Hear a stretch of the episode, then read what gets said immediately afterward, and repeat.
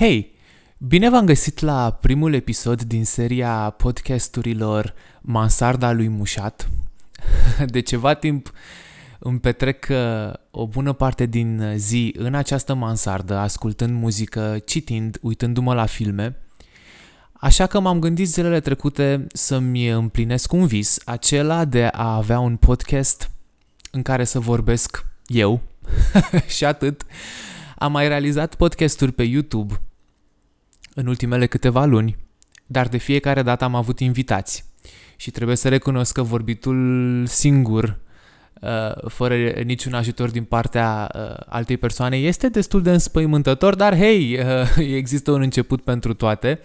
Ideea acestui podcast este, este foarte simplă, asta dacă nu voi schimba conceptul în săptămânile următoare. Ce vreau să fac este săptămânal să vorbesc despre muzică și despre cărți și despre filmele pe care am avut ocazia să le descoper sau să le redescoper în săptămâna ce um, precede fiecare podcast. Astăzi uh, vreau să vă vorbesc despre trei artiști care la prima vedere nu prea au legătură uh, unii cu ceilalți. Este vorba de Elvis, chiar ieri s-au împlinit 43 de ani de la moartea lui Elvis, George Harrison, care este uh, bine cunoscut și probabil cel mai uh, nebăgat în seamă, aș putea eu să spun, membru Beatles, și Dave Brubeck, faimos compozitor și uh, pianist de muzică jazz. Ce au acești oameni în comun? Um, muzical, nu foarte multe lucruri, deși, deși o să vedem că sunt anumite legături, dar uh, pentru mine uh, acești trei artiști au în comun faptul că eu le-am ascultat uh, albumele foarte mult în ultimele șapte zile, albume pe care le-am descoperit. Este un album de la George Harrison despre care o să vă vorbesc imediat, pe care nu știu cum de nu l-am ascultat până acum. Eu, uh, uh, cata- catalogându-mă drept, uh, nu așa, un foarte mare fan Beatles, absolut obsedat de Beatles. Um, un album de jazz absolut fascinant de la Dave Brubeck Quartet și albumele cu care voi începe acest podcast, trei albume gospel de la Elvis Presley. Uh, eu când eram mic eram foarte obsedat de Elvis. Uh, din nou, dacă nu v-ați dat seama până acum, sunt uh, un om foarte bătrân. sunt un bătrân prins în corpul unui om de 25 de ani. Asta înseamnă că niciodată nu pot să spun că am avut gusturi foarte moderne în materie de muzică, ci întotdeauna am fost undeva acolo nu știu, dacă există vieți anterioare, cu siguranță am, am fost fan Elvis în state în anii 60. Uh, da, când eram mic aveau ai mei un CD cu Elvis prin casă și l-am ascultat obsesiv și am, am dobândit această afinitate pentru Elvis. Elvis a fost primul artist serios pe care l-am ascultat, pentru că înainte de Elvis ascultam numai Animal X și Andre. Pentru că na, nu aveam niciun filtru, E ok, aveam 6 ani. Uh, e ciudat dacă ai peste 15 ani și asculti Animal X, sau mă rog, dacă ascultai atunci Animal X, era, era puțin ciudățel. dacă n-ai 6 ani, e ok.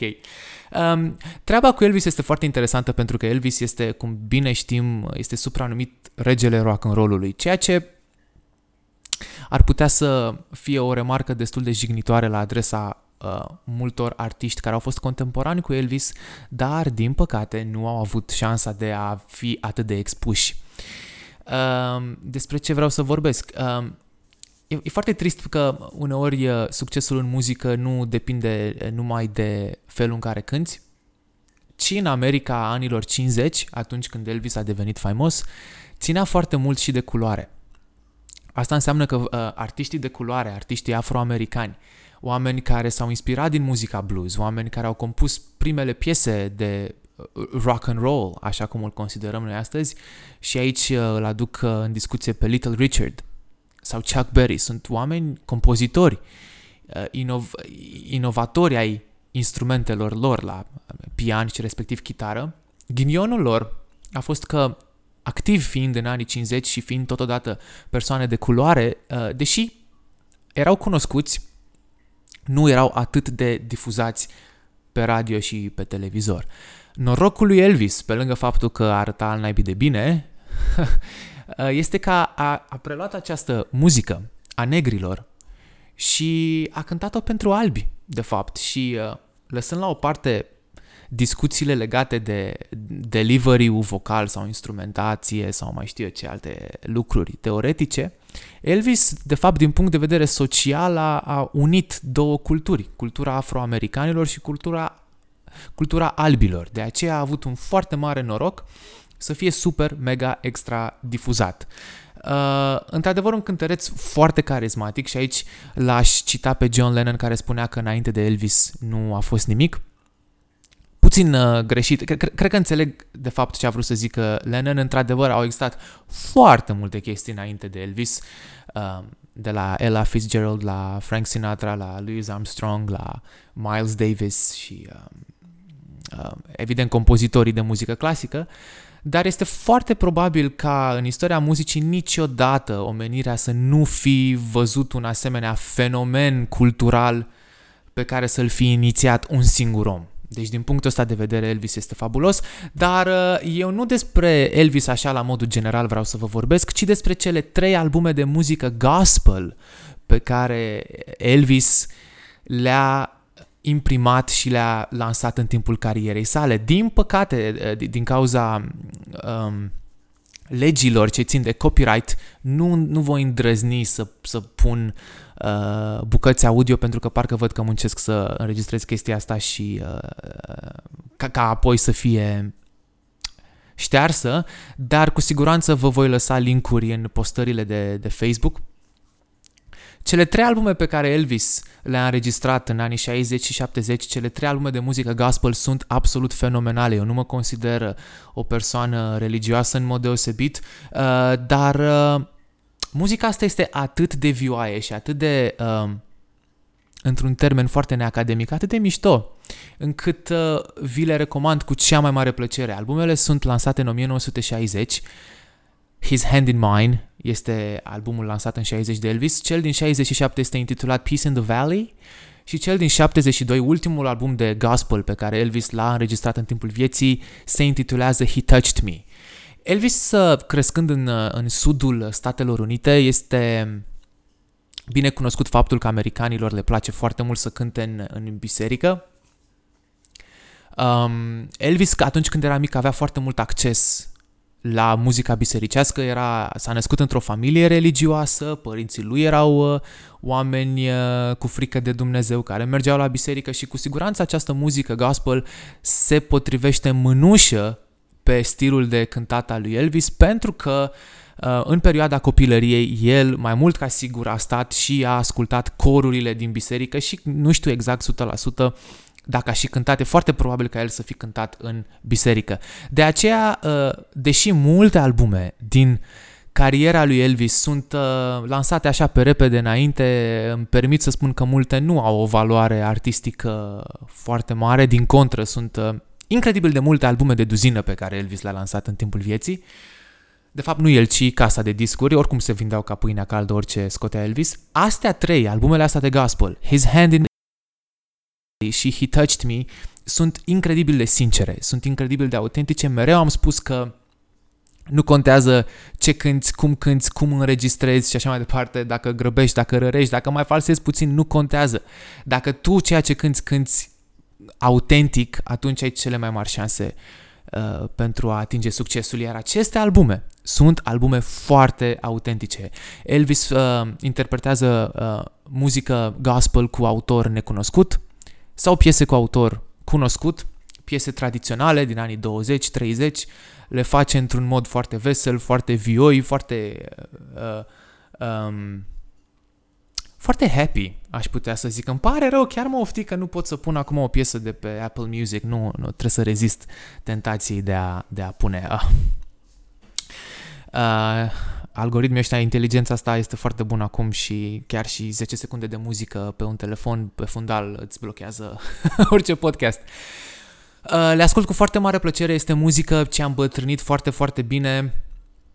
Sunt, uh, din punctul meu de vedere, niște vârfuri um, ale carierei lui Elvis recomand cu tărie aceste trei albume de muzică gospel cântate de Elvis, o persoană foarte religioasă, o persoană care credea în Dumnezeu și, evident, crezând în Dumnezeu, credea, credea foarte tare și în textele și în melodiile acestor uh, piese gospel. Bun, mergând mai departe, un album pe care vreau să vi-l recomand, un album pe care l-am descoperit ieri. Asta mi se pare fascinant. Ascult Beatles într-un mod absolut obsesiv, chiar uh, mă, mă înspăimânt așa uneori cât de mult pot să ascult Beatles. Um, am descoperit albumul ăsta ieri. Este albumul de debut de la George Harrison. George Harrison fiind chitarist în Beatles, chitarist am zis, chitarist în Beatles. uh, probabil aș tinde să spun că foarte după, na, având în vedere că în trupă cu tine se mai află John Lennon și Paul McCartney, e foarte greu să să nu fie eclipsat de cei doi. Dar uh, în anii 60 s-a întâmplat o chestie foarte interesantă. Poate vă întrebați de ce am făcut această tranziție foarte, foarte rapidă de la Elvis la George Harrison. Fără Elvis nu ar fi existat Beatles. Uh, în momentul în care discurile de muzică rock and roll, printre care și albumele lui Elvis, soseau în Anglia, multe veneau cu vaporul. Și unde soseau vapoarele în Anglia, în orașele port. Ce oraș port faimos este în Anglia? Liverpool. De unde sunt Beatles? Din Liverpool. Deci este foarte ușor să vedem cum uh, Lennon și McCartney, adolescenți de 15, 16, 17 ani, reușeau să fure discuri de la Chuck Berry, de la Little Richard, de la Elvis și să-și facă părul ca Elvis și în repertoriul Beatles inițial se aflau foarte multe cover de la Elvis. Acum, după jumătatea anilor 60, Beatles au reușit să își uh, să ajungă la o maturitate muzicală incredibilă, să renunțe la acele cover-uri care i-au făcut, făcut faimoși și să compună și să înregistreze albume mamut în istoria muzicii, precum Sgt. Pepper's Lonely Hearts Club Band, White Album, Abbey Road sau Revolver sau Rubber Soul. Un alt lucru foarte interesant care se întâmplă în anii 60 este că vesticii, da, occidentalii, devin foarte interesați de uh, muzica indiană și de filozofia indiană. Știm că în anii 60, Peace and Love, Make Love Not War, Woodstock, LSD, uh, totul era frumos, uh, ne lăsăm părul să crească, facem dragoste, luăm LSD, um, ascultăm uh, The Mamas and the Papas, The, uh, the Birds, The Yardbirds, Cream, Traffic, uh, Beatles și așa mai departe. Și evident că în această perioadă de redescoperire a artei, foarte multe chestii absolut senzaționale s-au, între- s-au uh, întâmplat cu muzica în anii 60. Nu, din punctul meu de vedere, nu mai există niciun deceniu în secolul 20 unde să vedem un așa boom cultural și nu doar în muzica rock, muzica rock preia foarte multe elemente ale muzicii clasice. Deodată nu mai e o muzică cântată de, de vagabonzi bețivi, este o muzică cântată de oameni foarte deștepți. Uită-te la Beatles, care sunt absolvenți de școală și uh, băieți foarte deștepți. În toată această nebunie, muzica indiană devine o sursă foarte mare de inspirație pentru muzicienii britanici și nu numai. Dacă e să ne uităm și la felul în care foarte mulți oameni se îmbrăcau în anii 60, acolo este clar o influență uh, din zona Indiei. Ok, albumul despre care vreau să vă vorbesc astăzi puțin și pe care vi-l recomand cu cea mai mare căldură se numește Wonderwall Music. Este albumul de debut din cariera lui George Harrison este primul album solo lansat de un membru Beatles. Partea interesantă e că Beatles încă existau ca formație, deci George Harrison s-a desprins de grup. Este un album experimental, este un album instrumental de muzică tradițională indiană, cântată cu uh, instrumente tradiționale indiene. George Harrison a mai uh, implementat ideile astea pe Revolver și pe Sgt. Pepper uh, unde a compus și a interpretat piesele Love You Too, uh, respectiv uh, Within You, Without You, pe care vi le recomand. Sunt piese care uh, prezintă doar uh, un instrumental uh, cântat de George Harrison la sitar, instrumente de percuție uh, din zona Indiei și, mă rog, vocea lui. Și evident că versurile sunt foarte inspirate din filosofia asta budistă. Uh, faceți dragoste, nu război, uh, nu, nu trebuie să fii atașat de nimic, viața curge din tine și prin tine, uh, chestii cu care lumea occidentală, filozofii cu care lumea occidentală abia se obișnuia în, în, în anii 60. Wonderwall Music este de fapt un album, uh, o este o coloană sonoră pentru un film psihedelic din același an, film pe care recunosc că nu l-am văzut. Uh, dar având în vedere că este un film psih- psihedelic, cu siguranță nu cred că nu cred că vom avea de a face cu un plot foarte coerent sau foarte fluent, ci mai degrabă uh, avem de a face cu, nu știu, probabil imagini random și muzică indiană uh, care cred că are mai mult sens atunci când ești drogat decât când ești treaz. Um, dar uh, Na, sunt vreo 20 de piese pe acest album. Sunt, este absolut fascinant. Eu l-am, l-am pus pe căști, am închis ochii și uh, cred că am făcut o mică meditație. Te ajută, știi? În momentul în care auzi uh, muzica autentică indiană cântată de un uh, occidental, cântată de George Harrison. Iar influența asta masivă pe care a avut-o uh, muzica uh, din India asupra celor de la Beatles sare uh, uh, se regăsește și în uh, repertoriul uh, multor uh, trupe din anii, din anii 60. Este un album instrumental, s-ar putea să nu... Uite, aici pe Wikipedia zice că este Indian Classical Raga Rock. Da, Raga Rock, n-am auzit niciodată termenul ăsta. Este... Uh, da, ok, este rock cu instrumente tradiționale din India. Experimental și world music. Este uh, precursorul... Uh, genului de world music. Recomand cu tărie. Ok, uh, deci cele trei albume de gospel de la Elvis, albumul ăsta absolut fascinant și super, uh, uh, cum să spun eu, uh, dubios de la George Harrison, având în vedere că el era unul dintre cei mai faimoși oameni de pe planetă, în loc să facă și el un album pop pe care să-l înțeleagă toată lumea, a zis, ok, știți ceva, eu o să fac un album experimental de muzică indiană și nu o să puteți să faceți nimic în legătură cu chestia asta și de fapt asta era și mișto în industria muzicală de acum 50 de ani, pentru că acum este super, super mega corporatizată și controlată, atunci puteai să faci în mare parte cam ceea ce voiai. Um, mă rog, 90%, cu siguranță existau și atunci restricții. Dar vorbind de world music, ajung acum la ultimul album uh, din acest podcast pe care vreau să vi-l recomand, este un album de jazz. Cel mai bine vândut album de jazz din istorie, la momentul respectiv era, acum nu știu dacă a fost în trecut, se numește Time Out de la Dave Brubeck. Dave Brubeck a fost un, uh, un pianist și un compozitor de muzică jazz pe care lumea astăzi îl asociază cu uh, genul de cool jazz, dar sunt foarte multe subgenuri de jazz care s-au dezvoltat în, în secolul 20, de la swing, după care muzicieni precum Charlie Parker sau Dizzy Gillespie au spus, băi, swing-ul este prea bătrânesc, prea organizat, vrem să cântăm mult tare și repede și să experimentăm, așa că au creat bebop-ul. Reacție la bebop, avem uh, cool jazz-ul, care de fapt este, dacă am spus că bebop-ul este o muzică cu o formă de jazz cu tempouri complexe, rapide, uh, Uh, substituții de acorduri, experiment, uh, experimente sonore și improvizatorice. Este o muzică de muzicieni pentru muzicieni. Cool jazz este total opus, este o muzică mai relaxată, improvizația se face mai, mai aerat, tempourile sunt mai domolite și nu e de mirare că pă, cool jazz a fost un gen mai bine vândut decât bebop-ul. Ce mi se pare absolut fascinant la acest album pe care nu l-am descoperit săptămâna trecută, dar pe care, mai bine spus, l-am redescoperit și l-am ascultat cu alte urechi uh, în ultimele câteva zile, este că Dave Brubeck a fost în Turcia și acolo a găsit o groază de măsuri compuse.